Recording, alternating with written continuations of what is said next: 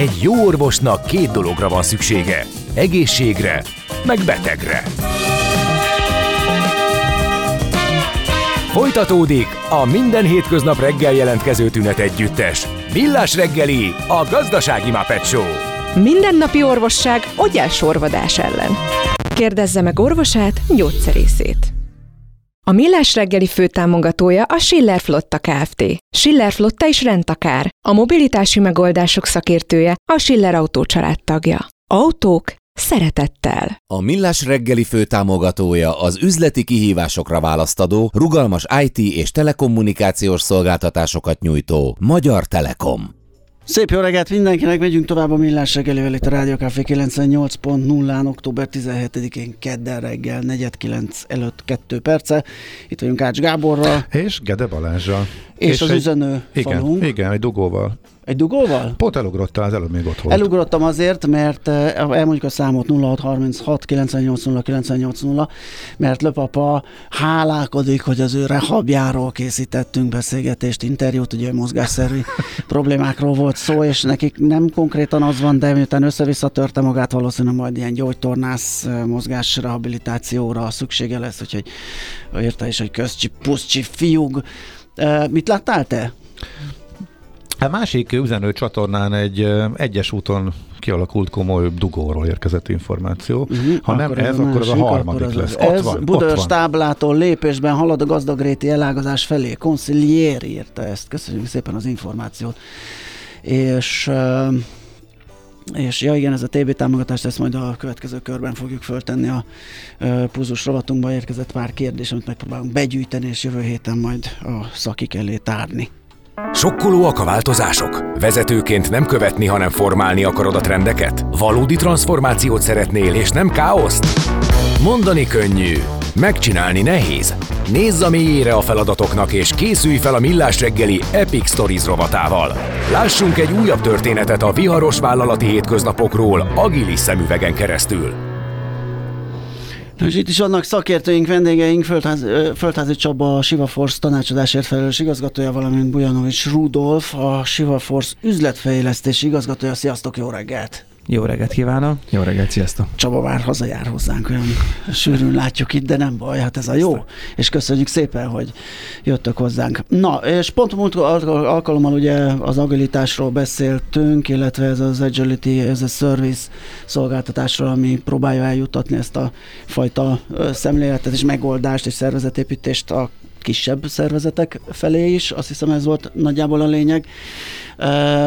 De egy picit akkor pár szót kezdjük, a, kezdjük ezzel az agilitással, mert itt olyasmit olvastam, hogy akár az, az agilitás tél is beállhat, tehát ez már egy picit már, már mm, annyira föl van srófolva, hogy itt, itt már nagy újdonságot esetleg nem tudunk mutatni.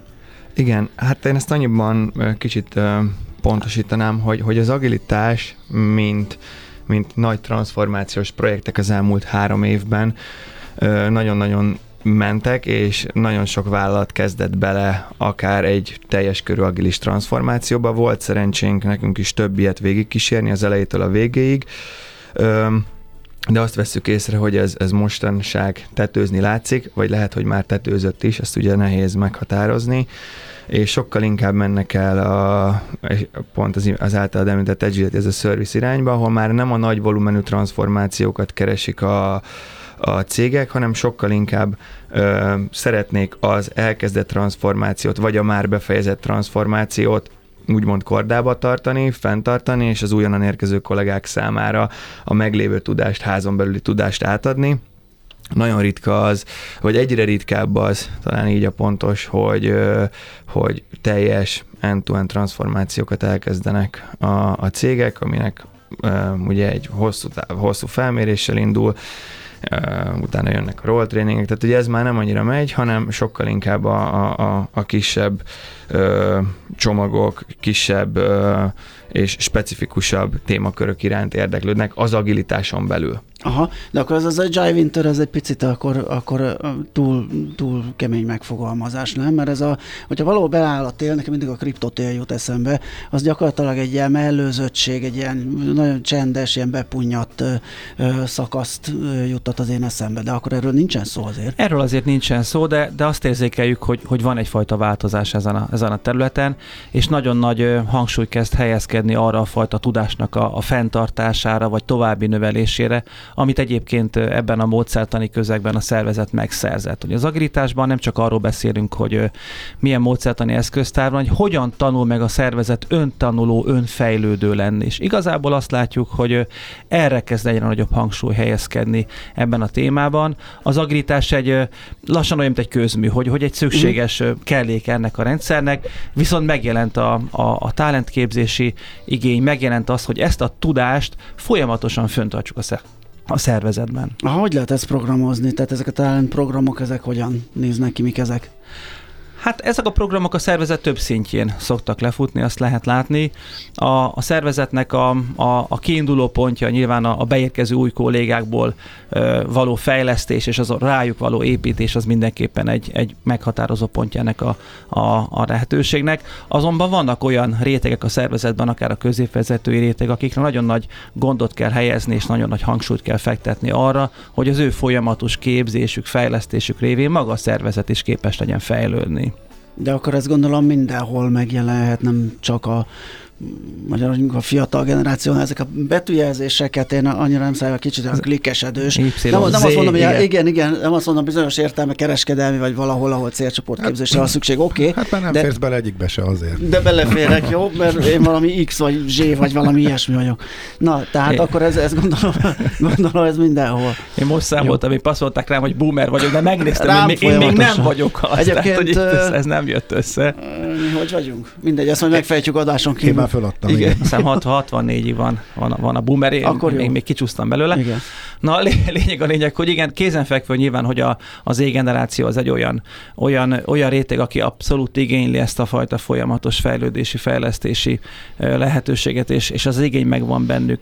De azért a szervezetek szempontjából nyilván egy nagyon színes kép tárul elénk, és ezek a fejlesztési programok, a talentprogramok pont attól lesznek jók, hogyha ha a csapatok is színesek. Mm. Tehát van bennük Z-generációs, feltörekvő, az újdonságokra nagyon nyitott résztvevő. Van bennük olyan, aki a szervezetben megtapasztalt néhány dolgot, és tudja, hogy mi az, ami működik, és mi az, ami adott esetben nem működik, és az ő közös útjuk mutatja meg a szervezetnek azt, ahogyan ők fejlődni tudnak, ahogyan beépítik ezeket az új tudáselemeket a napi munkájukba, hogy hogyan fog tudni a szervezet is majd ettől fejlődni. És nagyon érdekes tapasztalat, hogy ahogy ezeket a talentprogramokat vezényeltük, vagy részt vettük valamelyik részében, ott voltunk a szervezeteknél, ezek általában ilyen 4-6-8 hónapon át húzódó programok, változó, hogy milyen rendszerességgel dolgoznak itt a csapatok, de hogy ezek egyrészt cross-funkcionális csapatok, és, és ahogy Csaba is említett, nagyon érdekes volt azt látni, hogy mondjuk egy, egy, egy fiatal gyakornok kollega a senior fejlesztővel összeült, és hogyan tudott együtt dolgozni. Ott azért 6-8 hónap alatt nagyon érdekes beszélgetések mm. folytak le, de nagyon jó volt látni a végén azt, hogy amikor prezentálták a megrendelő felé azt a terméket, ami vagy azt a produktumot, ami el, előállt, azt mennyire jó szívvel, meg mennyire büszkén tették, mm. tehát hogy nagyon érdekes volt ilyen szempontból Azt, hogy talent program, ugye ez egy kicsit olyan ilyen nagy, nagy töltsérnek néz ki. gondolom azért valamire fókuszál vannak hot topikok, mert gyanítom nem, vagy nincs előrébb a szervezet, hogyha nem tudom, a keresztemes hímzésre, vagy a sushi tekercselésre se rossz. Nem rossz, ezek a tudások is kellenek, és lehet, hogy beépítető valahol, de nyilván lehet azért egy kicsit jobban célozni a fókusszal.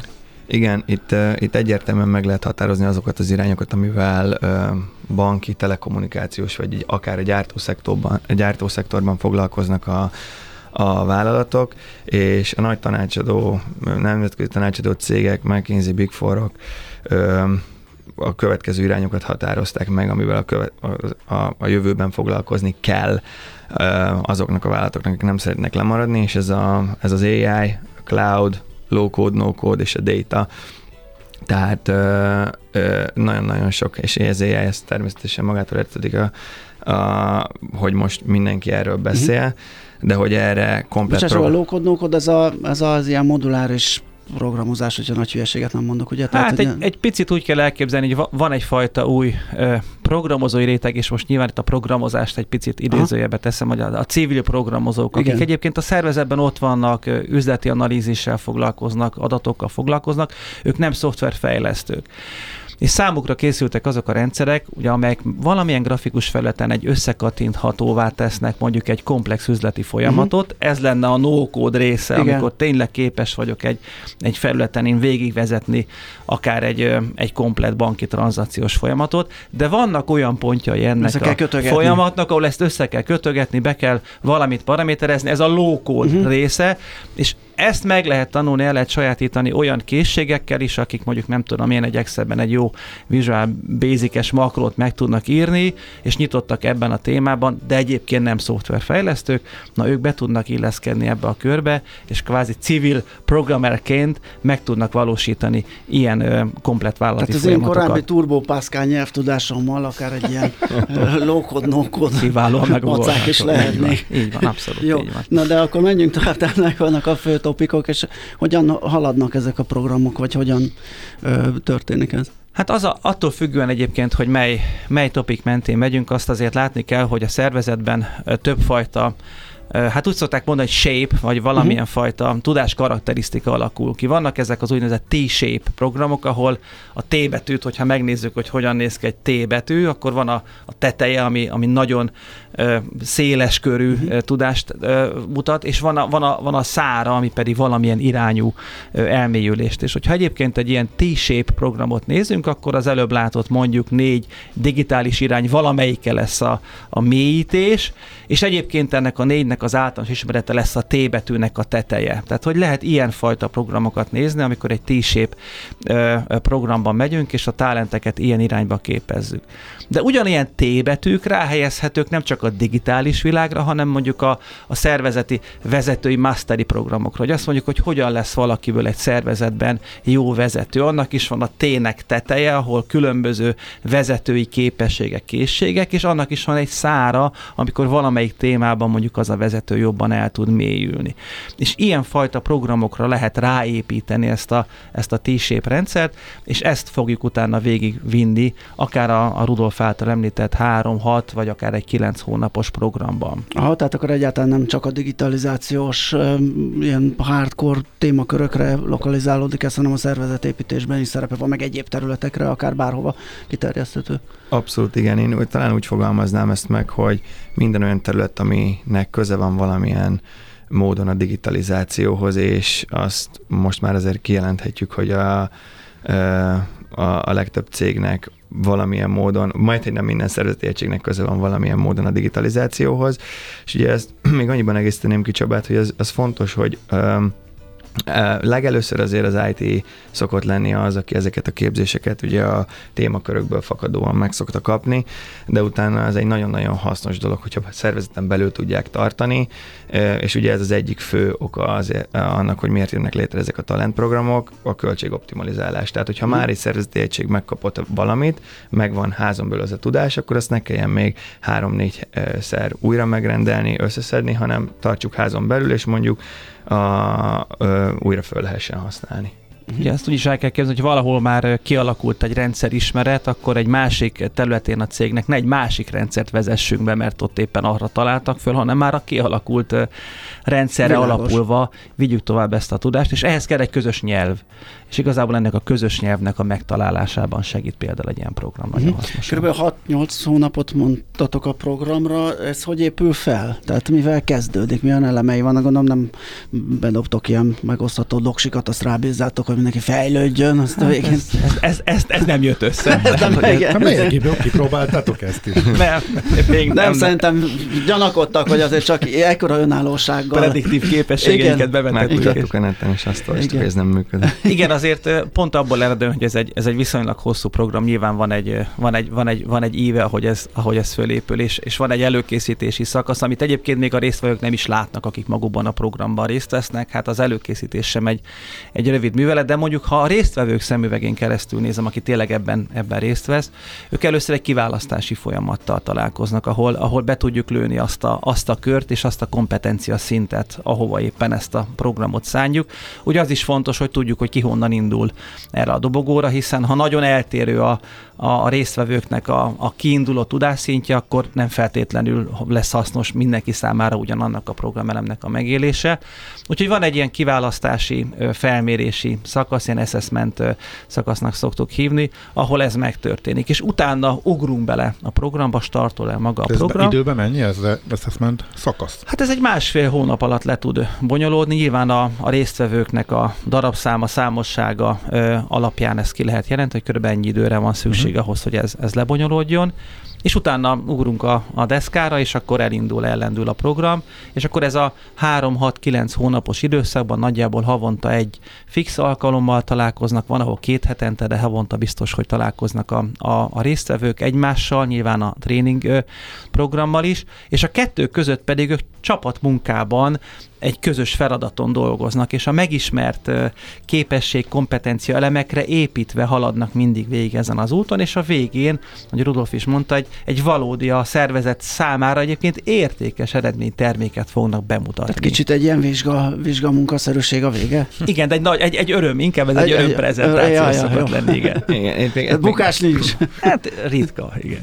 Itt, itt, még, itt, még, itt még talán az fontos megemlíteni, hogy az elején, amikor ez a program elindul, ugye a felmérési szakasz után, a kiválasztási folyamat végén, ott egy intenzívebb időszakot töltünk együtt a csapattal, uh-huh. kócsok által, agilis kócsok által, Scrum Masterek által, workshopokat vezénylünk, interjúkat, ö, vezetünk le, és utána szépen organikusan húzódunk ki az egészből, és már csak egy ilyen facilitátori szerepkörbe helyezkedünk át, ahol, ahol kvázi egy minőségbiztosítást végzünk, hogy minden a megfelelő ütemben és minőségben készüljön el, illetve természetesen, hogyha van olyan kérdés, ami, ami mondjuk még új a szervezet, szervezet számára, és nekünk megvan rá a válasz, vagy azt gondoljuk, hogy megvan a válasz, akkor azzal besegítünk, de hogy, hogy egyértelműen van egy ilyen, egy, egy ilyen kivonulási rész, és hagyjuk őket egyre inkább saját ö, magukban dolgozni, és ez egyébként nagyon jól szokott sikerülni sőt sokszor a, a résztvevők által összegyűjtött tudás közös megosztása is egy nagyon jó programelem, tehát van, aki megkap például a könyveket, és akkor a résztvevők minden alkalomra mindig más résztvevő dolgoz föl egy adott témát, uh-huh. ő fogja azt bemutatni, mi ezt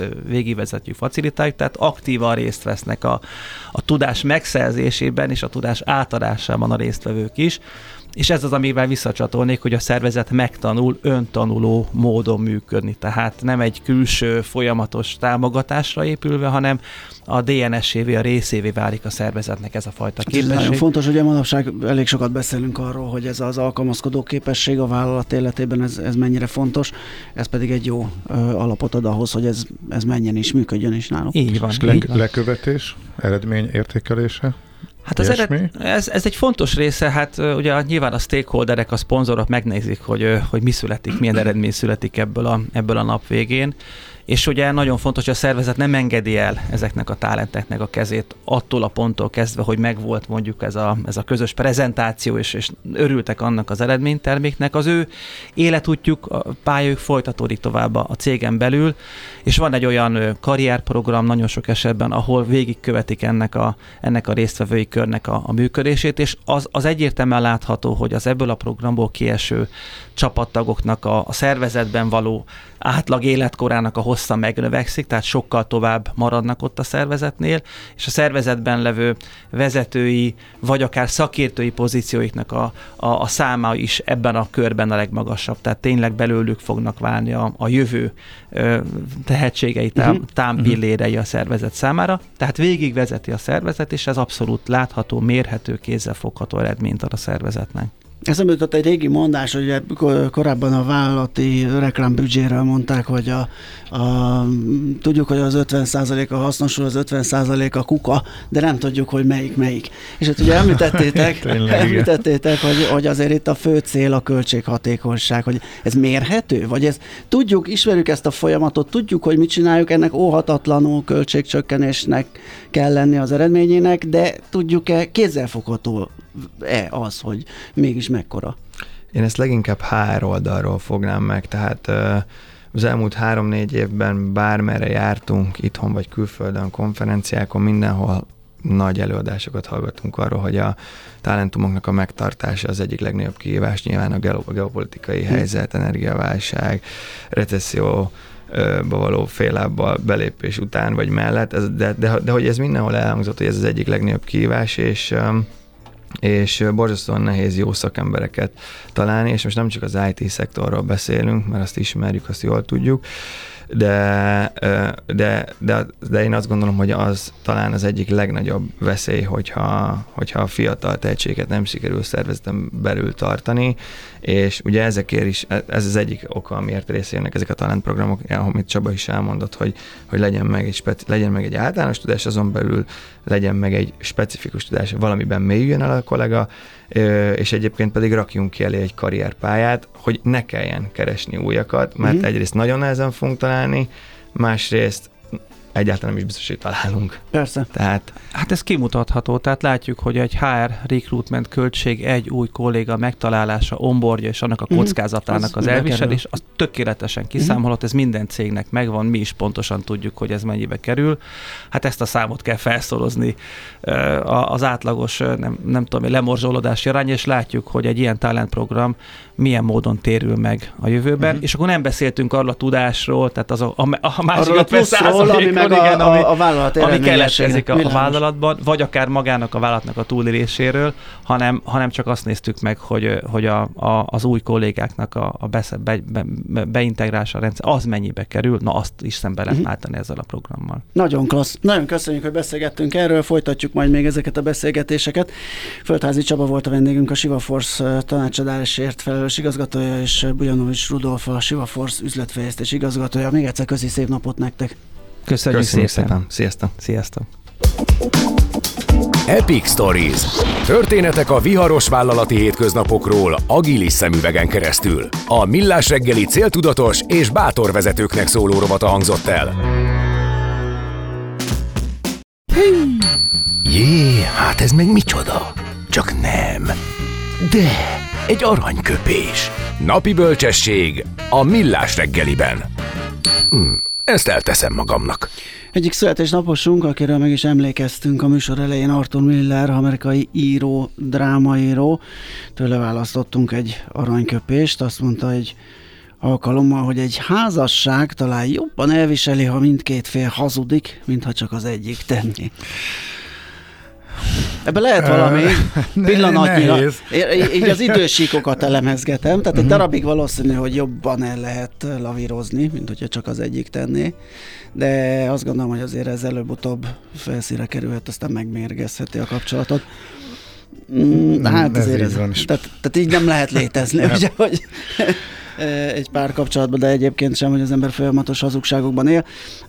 Átmenetileg jó megoldás lehet, szerintem azt tegyük mellé. Ez hülyeség így is? Hmm, nem tudom. Nehéz ez. Ne, abszolút nehéz. Szerkesztő ide írta a kiegészítő információként, hogy Árvint, hogy Arthur Miller amúgy Marilyn Monroe férje volt, és négy évet éltek együtt. Illetve, igen, nem tudjuk, hogy ez mennyiben inspirált. Is az élet, a, igen. Mert hogy volt, három felsége volt, és a, a Marilyn Monroe sem tartott sokáig, viszont a következő az már Inge Morát, oszt, osztrák származású fotográfussal véletlenül végéig kitartott itt, már, mint Inge haláláig. Hm? Ebben a pár sorban itt van ez a négy év viharos házasság volt. Hm. Tehát el tudom képzelni, hogy Artur tapasztalt tényeket dolgozott fel, amikor ezt a megállapítását El, megfogalmazta. Elképzelhető. Na most, ugráljunk egy nagyot. Innen oda ennyiért, onnan ide annyiért, majd innen oda ezt és vissza azt emennyiért. Közben bemegyünk oda azokért és átvisszük amoda amannyiért. Mindezt logikusan, hatékonyan. Érted? Ha nem, segítünk. Észjáték. A Millás reggeli logisztikai rovata következik.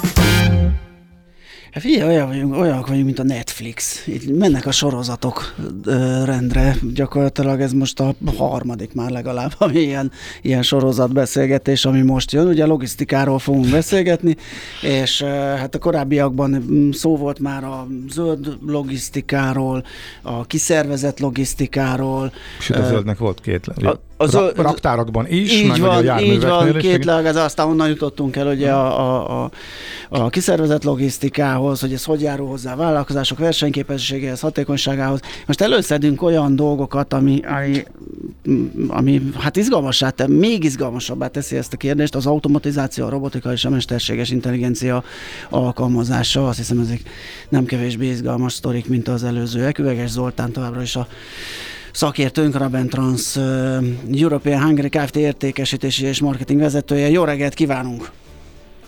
Jó reggelt kívánok! Na nézzük akkor, hogy ezek a, ezek a mostanában nagyon népszerű irányzatok gyakorlatilag mindenhol betüremkedik a mesterséges intelligencia, és, és az automatizáció, robotika is oda, ahol vannak ilyen mozgó, meg mozgatható elemei a, a, a, az üzletnek. Tehát hogyan állunk ezzel, és, és kezdve a raktárakat talán, ahol azért már eléggé ott van, mi magunk is beszámoltunk már sokszor önvezető árumozgató berendezésekről, ilyenekről. Hogyan áll most ez? Igen, hát ez az utóbbi évek egyik legfontosabb megatrendje, és nagyon komoly hívó szavakat használtál itt a felvezetőben. Ugye ez az automatizáció, robotika, mesterséges intelligencia témakör, ez nagyon foglalkoztatja a logisztika szakértőit is, illetve számos alkalmazás. Gyakorlatilag már itt van a, a, a küszöbön, illetve Magyarországon is hozzáférhető, de számos ágazatban helyet követel magának. Gondoljunk csak például a mezőgazdasági alkalmazásokra, precíziós gazdálkodás, terméshozam előrejelzés, vagy a kereskedelemre, hogy mennyire előre haladtunk már big data elemzések alapján fogyasztói profilalkotásban vagy személyre szabott ajánlatokban. Ugyanakkor nem biztos az, és ez a, az egyik legnagyobb vita jelen pillanatban a szakmai körökben, hogy az, aki jelen pillanatban még nem alkalmaz mesterséges intelligenciát, az valami fajta dinoszaurusz, vagy egyértelműen lemarad. Nem feltétlenül lók ki egy ilyen vállalkozást a sorból, inkább azt mondja a szakma, hogy a meggondolt, célszerű felhasználása leghasznosabb, és ezt nagyon-nagyon meg kell vizsgálni egy gazdálkodó szervezetnek, hogy ö, milyen útra lép rá, és ö, valóban hozzá okoz-e hatékonyságot. És gondolom nem is csak a mesterséges intelligencia esetében, hanem ugye ezek ilyen buzzword és valaki, nem tudom, divatból elkezdi összehányni a, a robotizációt, automatizációt, AI-t egy kalapba, és próbál valami nagyon teki ö, raktárat csinálni, az sem biztos, hogy feltétlenül célra vezető. Igen, jelen, jelen, jelen pillanatban ilyen esetben lehet, hogy drágább lesz a lé, mint Igen. a hús, ezért kell ezt nagyon megvizsgálni. Például egy nagyon egyszerű példát mondok, egy meglévő környezetben, ahol jelen pillanatban nagyon nagy az emberi erőforrás felhasználás és igény, nem is biztos, hogy meghozza azt a hatékonyságot, mert az ember-robot kapcsolatok, illetve az automatizációs interfészek azok sokszor nagyon drágábbak és nagyon alacsony hatékonysággal működtethetők, csak egy már meglévő ember lakta környezetben, hogy így mondjam. Ha, sőt, az is előfordulhat, gondolom én laikusként, hogy nem is a raktárban kell keresni az AI helyét, hanem valami egyéb más uh, helyen, valami más szinten, mit tudom én, ügyfélszolgálaton például, uh, vagy, vagy bármi egyéb, a, persze a tevékenységhez kapcsolódó, de nem a raktárban lévő uh, helyszínt kell keresni és tevékenységet. Igen, igazából ezek azok a területek, és te is említetted az ügyfélszolgálati területet, amik már velünk vannak egy jó pár éve, ugye ezek a hangalapú asszisztensek, vagy Aha. akár a, a back-office folyamat automatizálások, ö, ö, ö, robotizált verziói, ö, hogy egy példát említsek, az automatikus ajánlatkészítő programok, ö, nagyon kevés emberi tényező van már mondjuk egy számlázási folyamatban, egy standard termék vagy szolgáltatás esetén, és hát a, a elsősorban az adatelemzésekben, előrejelzésekben szintén már meglévő algoritmusok segítenek a döntéshozóknak intelligens tervezéssel, illetve azt a töménytelen mennyiségű logisztikai adatot, amit maga logisztikai szektor is képes előállítani nap mint nap, ennek a kontrollálásában van az elsődleges felhasználási terület. Aztán természetesen ott van a raktári környezet, illetve a különböző transport, tehát szállítmányozási megoldások is, akár gondoljunk az autonóm járművekre, az ezzel kapcsolatos vezérlésekre, útvonaltervezésekre. Uh-huh. Hát azért látszik, hogy elég hosszú a sor, tehát azért még ez már nem ilyen kísérleti uh, stádiumban van. Uh, mi az, ami nem látható esetleg, és ilyen háttértámogatás nyújt, és, és uh, szoftveres megoldások formájában uh, zajlik például, tehát ami tényleg így asszisztál a tevékenységhez? Én azt gondolom, hogy elsősorban ez a ö, ö, adatfeldolgozás, illetve adatbiztonságnak a, az alkalmazási területei, hiszen a mesterséges intelligencia viszonylag gyorsan felismerte a logisztikai szektor is, hogy használható arra, hogy az alkalmazkodó képességet növelje a hullámzó igények területén. Erről ugye sokszor beszéltünk az elmúlt adásokban, hogy, hogy mennyire hullámoznak az igények az elmúlt években illetve a gyors változásokra adott reakcióban hatékonyabbá tud válni egy logisztikai szervezet.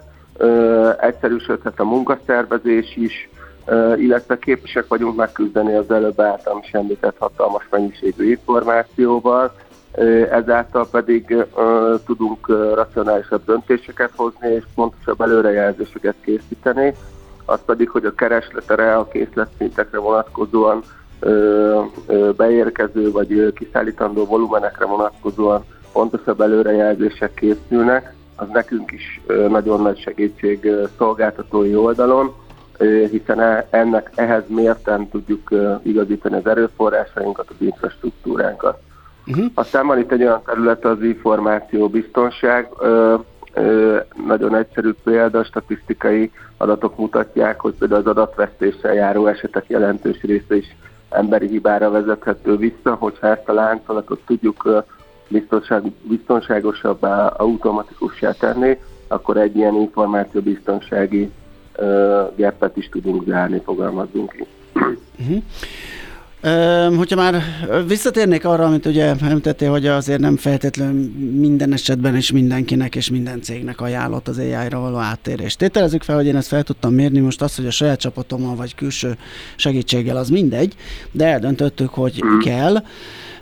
A következő kérdés az lehet, hogy az én szervezetem, cégem alkalmas-e ennek a bevezetésére, vagyis egyáltalán van-e olyan minimum szint, vagy egy olyan, mm, igen, egy olyan szint. Igen, egyáltalán mitől függ, hogy alkalmas Pontosan, és hogy, hogy tudom-e egyáltalán alkalmazni, tehát annak ellenére, hogy érzem, hogy szükségem lenne rá, de lehet, hogy nem telepíthető ez a megoldás például az én vállalatomnak. Igen, azt, azt szoktuk mondani, hogy nagyon fontos az, hogy a meglévő folyamatokat átvilágítsuk, mert sokszor az is hatékonyság növekedés hozhat, és azon a, az életgörbének azon a szakaszán áll egy cég, hogyha mondjuk egy papír alapon működő folyamatot, vagy egy nagyon ö, széttörezőzett kliens alapú alkalmazásban lévő folyamatot ö, tud integrálni, akkor akár egy akár egy cégen belüli chat felület alkalmazása, ami a kommunikációt megkönnyíti a munkatársak között, az is hozhat gyökeres változást. Tehát igazából bármilyen cégméret és alkalmazási terület esetén lehet hasznos a digitalizáció, illetve a, akár a mesterséges intelligencia típusú alkalmazásoknak a bevetése, csak az a fontos, hogy ez tervszerűen és átgondoltan történjen, és ne akarjunk egyszerre egy nagyon nagy elefánttal megbirkózni, illetve tudjuk megállapítani azt, hogy a saját cégünk milyen életgörbén, az életgörbének melyik szakaszán jár, és ne, ne rögtön a, a nem tudom, a NASA által alkalmazott ö, ö, vezérlési módszereket mm. akarjuk meghonosítani, például egy olyan KKV-nál, ahol még az a kihívás, hogy mondjuk egy két telephely között hogyan kommunikálnak hatékonyan a munkatársaink. Világos. Beszélgettünk itt az előző témában más megszólalókkal az Agility as a Service-ről. Olyan van, hogy Robotics as a Service? Van bizony, és ez egy közkedvelt alkalmazási terület lehet a jövőben. Ugye jellemzően az, a, a, hogyha valaki társzerűen próbál gondolkodni ezen a területen, akkor az szokott lenni az egyik belépési korlát, hogy igen magasak a bekerülési költségek, illetve nagyon hosszú megterülési időkkel kell számítani, és itt is egyre inkább tör előre az a, az a fajta megoldás, hogy harmadik fél által szolgáltatásként nyújtott megoldásokat bérelünk gyakorlatilag, vagy egy előfizetési rendszerben alkalmazunk, ezáltal ö, nem igényel jelentős beruházási potenciált, nem saját tulajdonú lesz a hardware, és valami fajta rugalmasságot is tud adni, például egy szezonális tevékenység, ö, vagy egy jelentős volumen ingadozás esetén. Értjük, hát nagyon köszi, megint egy jó kis témáról beszélgettünk, jó munkát, szép napot kívánunk! Köszönöm szépen, én is szép napot nektek. Szervusz. Üveges Zoltánnal, a Raben Trans European Hungary Kft. értékesítési és marketing vezetőjével beszélgettünk. Tervezés, szervezés, irányítás, ellenőrzés. Kössük össze a pontokat. Észjáték. A Millás reggeli logisztika rovata hangzott el. Tudod, mire jöttem rá? Na. Hogy mi egy millás reggeli ez a service vagyunk.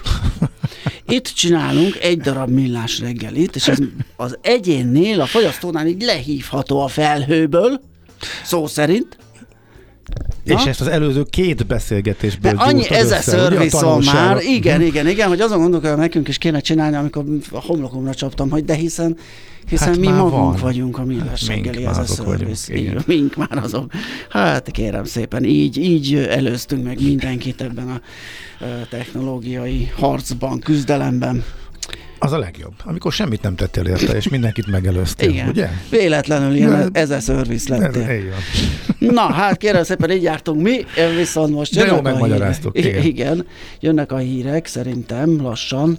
Igen. Illetve Smitandi jön lassan. Smitandi lassan jön. és utána jönnek a hírek. Aztán... Nyolc, nyolc szempár. Nem, szempárból csak négy. Nyolc. A szemüvegekkel együtt szegeződik az ajtóra. Ja. Igen. Hogy mikor nyílik és lép be rajta. Igen. Közben... De mivel ezt nem teszi meg, hát akkor Ezért még közben, hogy hamarosan ideér. Consiglieri újabb üzenetét, hogy jó, fiatalkorom, mikor zenéje a Face No More-nak örült ennyire. De egy másik, ugrálás, Headbanger a kocsiban, ugrálás egy másik hallgató is írta, hogy ő is erre reggelizik. Milyen sok hallgató most ébredt és kapcsolódott be, hogy aki rengeteg későn kell, hogy rigyeljük őket Igen. ilyenkor. De Bár home office egyébként annak ellenére, hogy fölkerek korán, le, a reggeli az nagyjából ide esik. Tehát itt, itt vadolok meg, hogy már hétkor meg kell lennem egy fél ököröt olyan éhes. Mert táplálni kell az agyat, hogy bírd a strapát tízig. Igen, igen, Nem lehet. mondjunk sok marhasságot. igen. Próbáljunk meg legalább kevesebb. egy minimális mértékben akár szórakoztatóak is lenni. Több-kevesebb sikerrel működik ez, úgy tűnik. Jó, megyünk tovább. Harangozzuk Valahogy be. Csak lesz Csabát, Csabát hírek. harangozzuk be. Jó, Katona Csaba, jön. Tegye föl a kezét, kedves hallgatók között. Mindenki, akinek mond valamit Ipoi Arnold neve. Na ugye, hogy És gyakran van olyan, én most nem látok egy kezet se így hirtelen, de a lényeg az, hogy mi sem ismertük ó, de nagyon érdekes figuráról van szó. Szóval 200 évvel ezelőtt született ő, történész, művészettörténész, néprajzkutató, katolikus főpap, püspök, Tudományos Akadémia igazgatótagja, a Magyar Történelmi Társulat elnöke. Ezek csak az apró titulusai, és ilyen izgalmas életútja volt. Úgy, hogy azok a, azok a beszélgetések is nagyon jók, amikor olyan izgalmas figurákról beszél Csaba, akik esetleg nem annyira ismertek, de rendkívül izgalmas életútjuk van, és érdemes rájuk emlékezni. Szóval egy ilyen beszélgetés következik természetesen Katona Csabával pár perc múlva.